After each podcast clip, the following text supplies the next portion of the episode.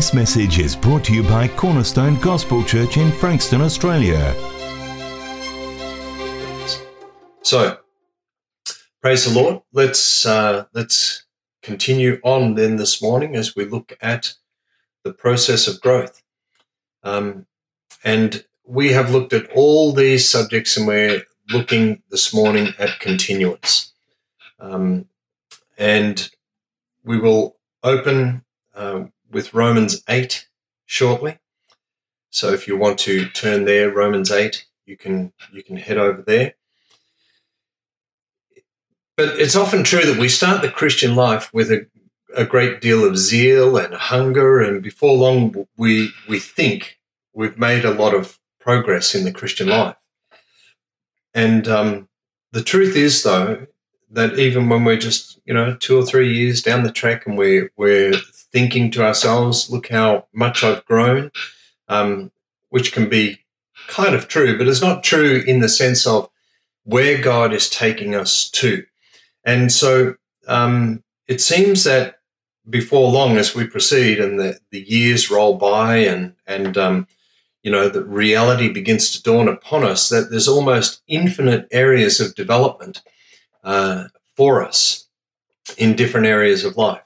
And so, that can be a difficult thing for us to reconcile, and sometimes it can almost be a little bit disconcerting, because on the one hand, in the early stages of our Christian life, we felt like we were growing at an exponential rate, and then we come to a place where suddenly we sort of plateau, or maybe we even think we're declining and receding in our Christian growth, not just receding in the hairline. But many of these development areas, and you see the problem for us is that we think, based on the circumstances or the present feeling that we're experiencing, we can think that we are declining, or that God has forgotten us, or all these kinds of things. But the issue is that many of these development areas, these places in which we really grow, they actually seem to be like a spiritual desert at the time. So we feel like I'm in this spiritual desert. There's seems to be no spiritual activity, no service, little or no fellowship with the Lord. It seems like our fellowship in that time is broken and filled with despair or loss. All these kinds of things. Sometimes it feels like our fellowship with Him or with others is broken altogether. If we're praying, it seems forced or repetitious, or just feels like empty words that fall out of our mouth to the floor. Any Bible study we're doing seems to be, feel like we're not learning anything, not getting anywhere, and it can have this feeling. And you notice I've used that word feeling and sense a lot. It can have this feeling that everything we're doing is adding up to nothing. And, this can be this is a wrong perception at the time, because, sometimes through all of that, we're just crying out, where are you, Lord? Where are you? And why am I facing this difficulty? Why is it that I can't seem to sense you being near me? At this time, I want to have more of a sense of your presence in my life at this time. And so it often feels like God has ceased working, and the situation is hopeless. Yet it's this sense that we have is entirely untrue. There is that hunger. The reason we have that sense is because of the hunger that we have deep down that prevents us from entirely quitting. And so let's turn to Romans chapter 8, and we'll read our key text there this morning, Romans chapter 8, beginning at verse 18. For I consider that the sufferings of this present time are not worth comparing with the glory that is to be revealed to us. For the creation waits with eager longing for the revealing of the sons of God. For the creation was subjected to futility, not willingly, but because of Him who subjected it, in hope that the creation itself will be set free from its bondage to corruption and obtain the freedom of the glory of the children of God. For we know that the whole creation has been groaning together in the pains of childbirth until now. And not only the creation, but we ourselves, who have the first fruits of the Spirit, groan inwardly as we wait eagerly for adoption as sons, the redemption of our bodies. For in this hope we were saved. Now hope that is seen is not hope. For who hopes for what he sees? But if we hope for what we do not see, we wait for it with patience. Let's pray. Now, Father, we thank you for your word this morning. And Lord, what a stirring, challenging, and encouraging passage for us to consider. We praise you, Lord God, for this passage, and we thank you for the truth within it. Help us to glean truth from it, that we can live our lives thereby. In Christ's name, amen. Hallelujah. What a wonderful passage. Well, also, 2 Timothy 2, verse 16, but avoid irreverent babble, for it will lead people into more and more ungodliness, and their talk will spread like gangrene, among them are Hymenaeus and Philetus, who have swerved from the truth, saying that the resurrection has already happened. They are upsetting the faith of some, but God's firm foundation stands, bearing this seal. The Lord knows those who are his, and let everyone who names the name of the Lord depart from iniquity. Hallelujah. Well, Paul continues in that passage, and he says, now in a great house there are not only vessels of gold and silver, but also of wood and clay, some for honourable use and some for dishonourable. And if we took that verse and just stopped at that point, we would think that this is what the Lord has. But Paul talks about you and I there becoming an honourable vessel. He says, therefore, if anyone cleanses himself from what is dishonourable, he will be a vessel for honourable use, set apart as holy, useful to the master of the house, ready for every good work. And remember, we read in this text, verse 19, but God's firm foundation stands bearing this seal. The Lord knows those who are his, and let everyone who names the name of the Lord depart from iniquity. A question for us is, are we to simply love the Lord and trust the Lord and respond to him only when he seems to be blessing us? So in other words, are you and I to function by in a Christian life by a standard that says I have a feeling, I have a sense of God's blessing on my life, and so I know he loves me? And so, you know, let's translate that a little. Circumstances are really good at the moment. God is blessing me so much. Praise the Lord. I know that God loves me, and I love him in return. Now, if we were to turn the circumstances around to the negative, then obviously we would conclude that if the circumstances were less than desirable, we would say that for some reason God doesn't love me at this point in time. And this is a wrong mode of thinking. Now, the truth is that God knows what the cross is going to mean in our lives. He knows the death march that lies ahead of us because it is death before resurrection. And sort of to understand that, go back through the earlier messages in the series, The Process of Growth, and see that there has to be death before resurrection. He knows the broken, the barren, the bleeding hearts beyond us, beyond what we understand. God understands the brokenness that you and I experience in life.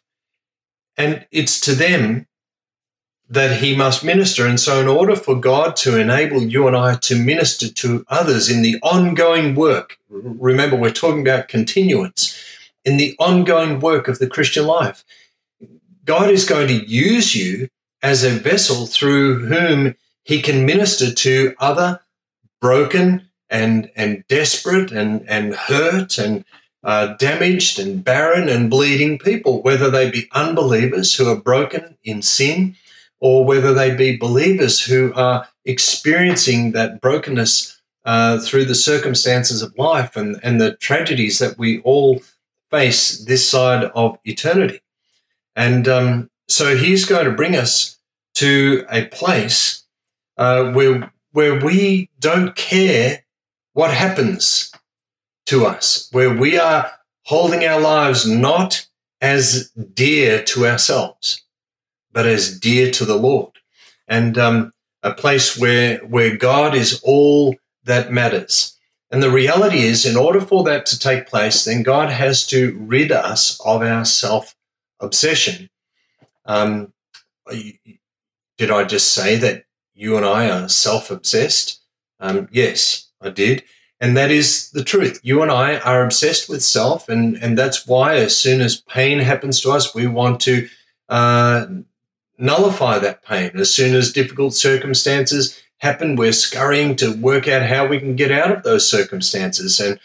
And, you know, we're very reactionary as such, rather than going to the Lord first and asking him, Lord, what are you teaching me in this? And one of the ways in which God ministers to broken people through us is in the realization of just how broken we are. Now, T. Austin Sparks, he wrote, "Sonship is something more than being born again. It represents growth into fullness. It is quite a good thing to be able to be a babe while babyhood lasts. But it's a bad thing to be a babe when that period is past.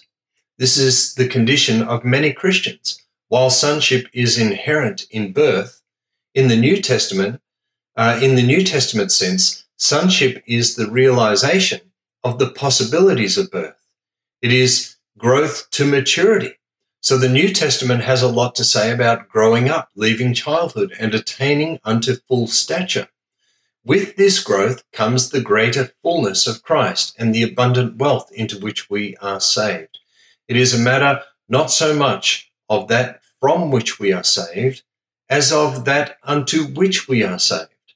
The grand climax of the new creation is the revealing of the sons of God." What a powerful passage for us to consider this morning. New believers and immature believers, because maturity is not necessarily determined by longevity in the Christian life, but new believers especially are often taken up with the external factors of the Christian life. And the Lord allows this for a time. Then he begins to get us and our externals out of the way. Now, you might ask why that is, and I'm glad you did. I'm glad you asked that. And it is so that the Lord can be our all in all. We have to sit and ponder this for a while,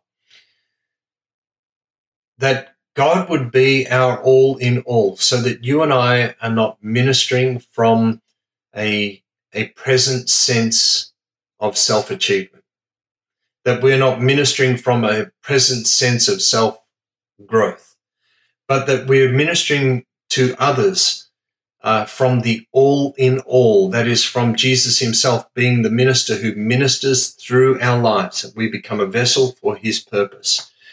And sadly, you and I, many times there's way too much of our personality, way too much of our self-will, way too much of our self-importance in that which we do day to day, whether it be for those around us, ministering to them, way too much of our own opinion, way too much of our own insight, rather than that which God wants to say through us. And this is why the Father begins taking away much of what we thought we had. He begins stripping down the securities that we have within ourselves, within the routines of life and things like this. And this is the beginning of a long cross-centered transition from doing to being. That instead of focusing on our works and our individual efforts, that we're focused on what God can be through us, what He can transform us into being, which is ultimately Romans 8:29, transformed into the image of Christ. And so this is vitally important for us to understand, that God is taking us from a place of focusing on what we do and deriving some sense of achievement, some sense of importance out of what we do, to what we can be for Him. God is, and I've said this in recent weeks, He's making the messenger.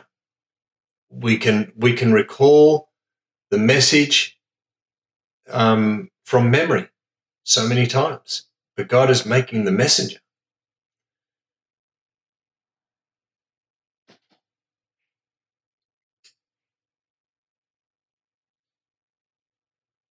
That was the Austin Sparks quote there. So, and during these stages of growth, it's easy to think that God has stopped growing us and developing us. Because we have this kind of sense that God has moved away from us. We get a feeling that that we've stopped growing, and we've stopped the sense of excitement, and various different elements of the Christian life seem to have vacated. But this is the paradox of such growth. The way up is the way down. The true process of growth in the Christian life is not what you see on the external. It's always that which is happening beneath the surface. I've planted a little hedgerow of camellias, and boy, I want to see those things grow up. But they're flowering, and they're only small, and they're sparse at the moment. And but I know that there's stuff happening beneath the surface, because there's not been much vertical growth, but they look healthy and they're developing. And as we progress through the winter, that's going to be the case. And as the soil warms, there will be the external. There will be the appearance of what's been happening deep beneath the soil. And this, we can have a sense in these times when God is working deep down in our hearts that the Lord is just not moving us on in our Christian lives, that somehow He seems to have forgotten about us and that we've been cast to the sidelines. But this is the enemy's thinking. This is wrong thinking. It's possibly even self-thinking, because we started from a place of self-importance and thinking that we've got so much to give to the church and to the Christian world. And, that has to be gotten rid of. And so the Lord is working to work beneath the surface. He's working down deep in our hearts and in our lives so that the roots would get established. And, we can spar with these ideas and simply let go of our own thinking and the enemy's thinking by allowing God to do what He does best in our lives, and resting in the scriptural knowledge that He is firstly our Father God. Amazing thing, isn't it, that God would take you and I, who are entirely unworthy. There's nothing you can say that will convince me that you were somehow worthy of being saved. That's entirely untrue. God takes us who are entirely unworthy, and He makes us His children, and He allows us to speak. Think about this for a moment. He allows you and I to speak His words to others. Can you imagine that God would do that?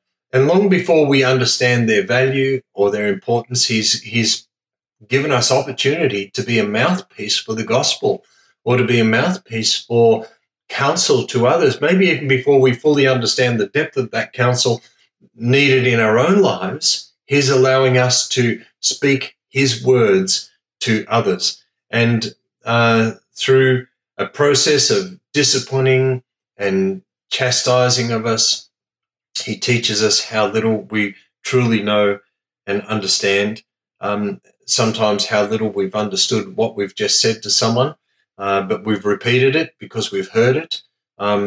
And through this process, though, through his process, he is forming us to be his living epistles. Now, this is the main thing, because you can get your phone and you can open up a Bible app and you can have that app read scriptures to you and it will speak it out. But that app is not saved.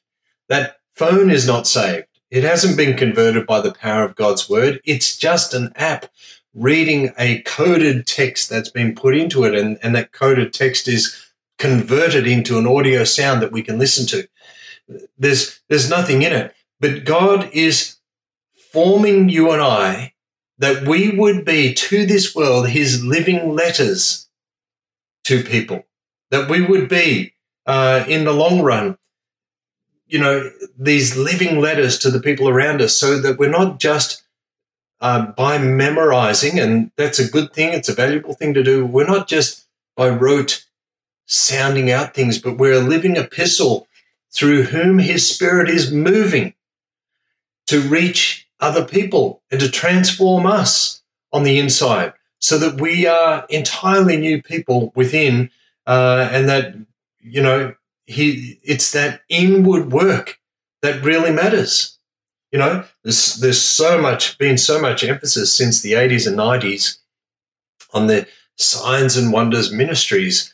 And, you know, I do believe God works miraculously. I've seen him heal people by his grace, all these kinds of things. I'm not a cessationist in position.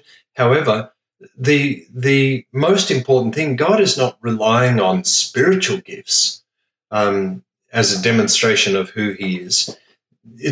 It's the overwhelming importance of the Lord in our own lives that is the most important thing. That's the most important thing. These money preachers who want to be involved in some kind of signs and wonders ministry so that they can convince people to give into their ministry and give toward what they're doing, all this kind of thing. You know, and there's so many video clips available on YouTube and other sources that show these people going away from such meetings and being entirely hypocritical and ungodly in the way that they speak with their focus on money. God is trying to make us, the most important thing is that he makes us into being his living epistles to the world around us. And this is an ongoing work of God in your life that he is doing this. And so, you know, the Holy Spirit delights in manifesting himself through your life as a living epistle, making you the message that he is sending out to those around you. Not just the ability to be able to speak it out, but that you and I would live the very crux of the message that we're declaring to others. This is what God wants from us. If we are simply living for heaven, then God's process becomes baffling. Lord, you saved me, and now heaven is going to be my home. In between getting saved and going to heaven, in between that, if we experience trial or tribulation, we'll be thinking, Lord, I want heaven to be my home, but why does this feel so much like hell in the meantime? And so, excuse me for a moment. If we believe that if we're just living for heaven, then God's process is going to seem baffling to us.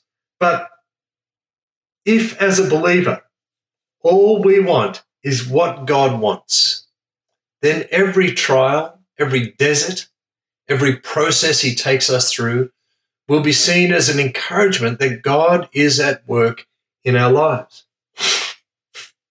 What did Paul say? For this light affliction, which is but for a moment, works in us the far more and exceeding weight of glory. God is working in us, and this is what we need to see increasingly in our lives and understand that even the deserts, even the trials, these are God's work in our lives, that he is molding us and he's shaping us in that time. And he ever continues to work in us and through us, which is that which he began in the first place. And what is he working? He is molding and shaping you and I into the image of Jesus Christ. This is the vital thing for us to recall all the time, that God is shaping us into the image of Christ. And we should hunger for that, that we would reflect more of Jesus in this world around us. C.A. Coates, a brethren minister from the late 1800s and early 1900s, he lived to a ripe old age for that time. He was born in the early 1860s and died in the, I think it was the 1940s, so he was around about 80 years old when he passed on. He said, "If our hearts are really true to him, we may be assured he will lead us on in the knowledge of himself, just as fast as we are able to advance." Now, that's an important point, because God's process of growth is not rushed. Remember, we talked about that way early on, that time, that God takes the time he desires. Is not a, growth is not by our timetable, it's by his timetable. He knows how much we can take in, and he does not fail to minister to us the very food that is suitable to our present need. We may sometimes feel inclined to be impatient with ourselves because we do not make more rapid progress, but we have to learn to trust the Lord with our spiritual education. If our eyes are upon him and we follow with simple hearts as he leads us, we shall find that he leads us by a right way and brings us through all the exercises we need in order to form our souls in the appreciation of himself and of all those blessed things which are brought to pass in him. We have to trust his love all through and to learn increasingly to distrust ourselves. The heart is desperately wicked, Jeremiah said.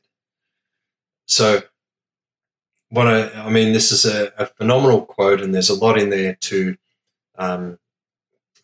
consider. You could pause at this point after the live stream has taken place, and you'll be able to take time to ponder through that. The Christian's life is not a promise of ease and painlessness and prosperity. It is a promise, though, that through all the circumstances of life, and that could be painless at stages, it could be ease at stages. It could be trials and blessings. It could be ups and downs, the experience of choices and consequences of those choices. Through all of these things, all the circumstances of life, the health battles, the relationship issues that happen even within the body of Christ or within or among our unsaved family members or unsaved workmates, whatever it might be. The church failures. There's more than one or two of us who have been through the door at Cornerstone that have experienced terrible experiences in churches. Through all of these things, through everything, the Christian life is a promise that through all of those things, God is in charge. He changes not.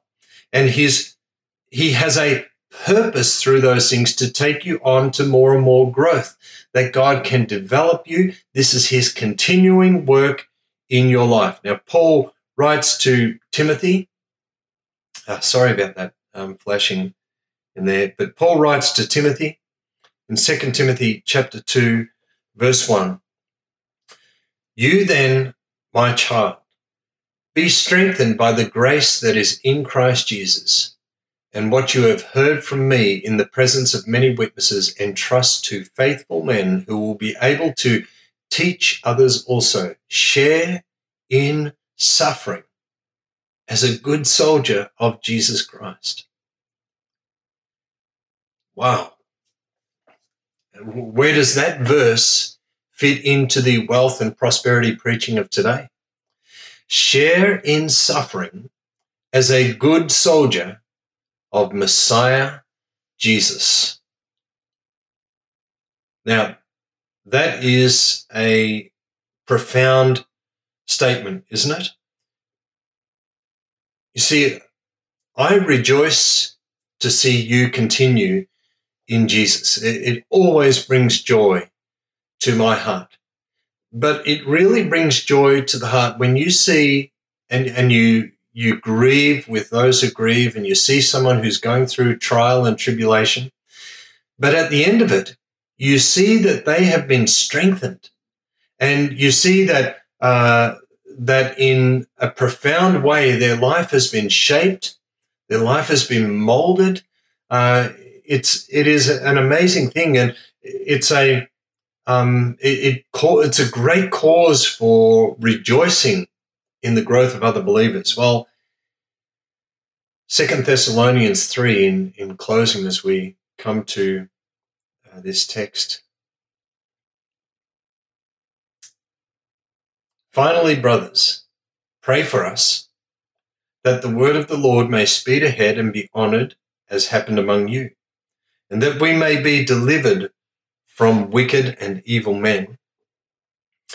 For not all have faith, but the Lord is faithful. He will establish you and guard you against the evil one. We have confidence in the Lord about you, that you are doing and will do the things that we command. May the Lord direct your hearts to the love of God and to the steadfastness of Christ. It's a phenomenal statement there in verse 3, isn't it? But the Lord is faithful. This is a statement of absolute affirmation by Paul. He says, we've been hammered by people around us, evil people, wicked and evil men. Not everybody has faith. So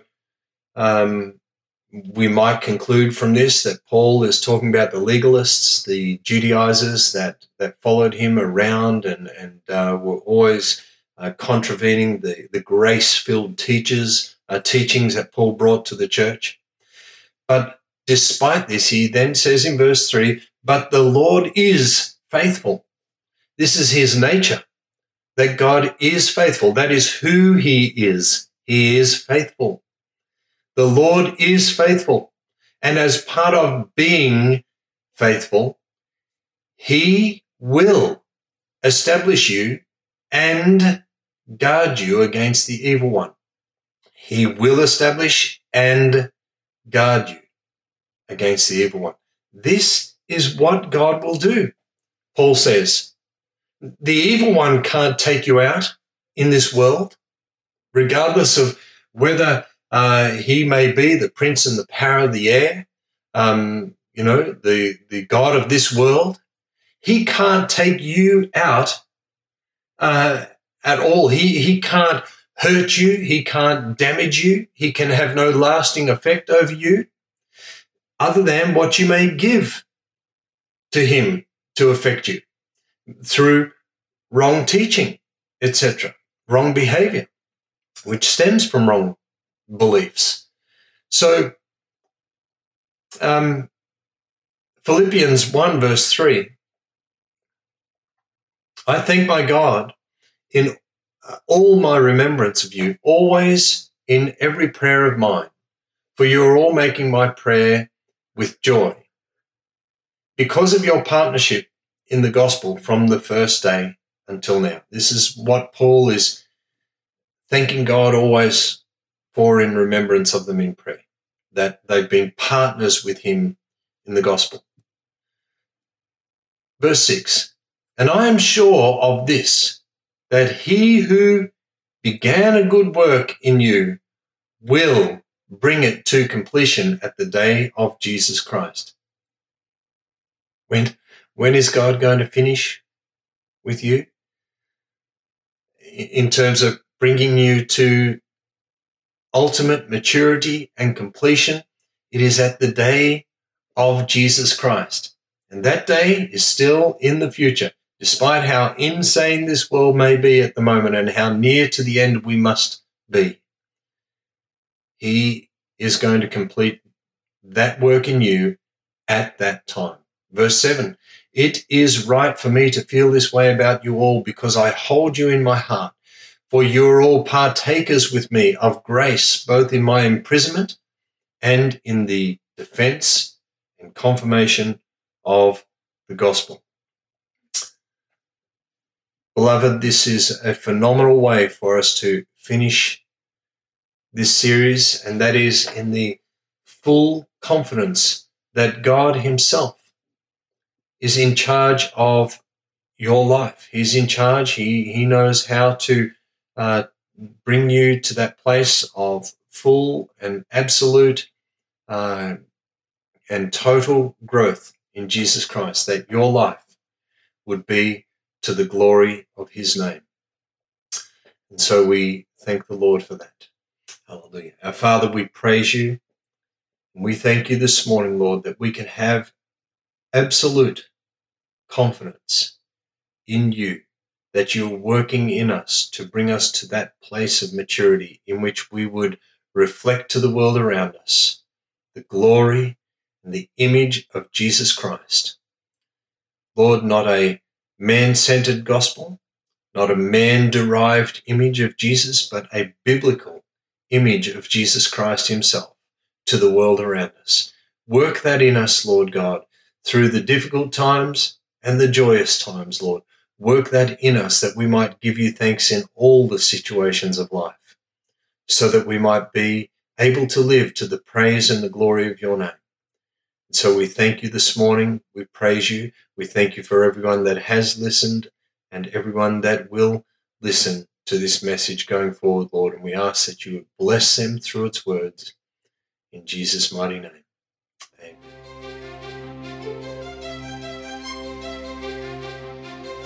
Thank you for listening to this message. You're welcome to duplicate this message in its entirety for non-profit purposes. For more information and resources, visit cgc.org.au.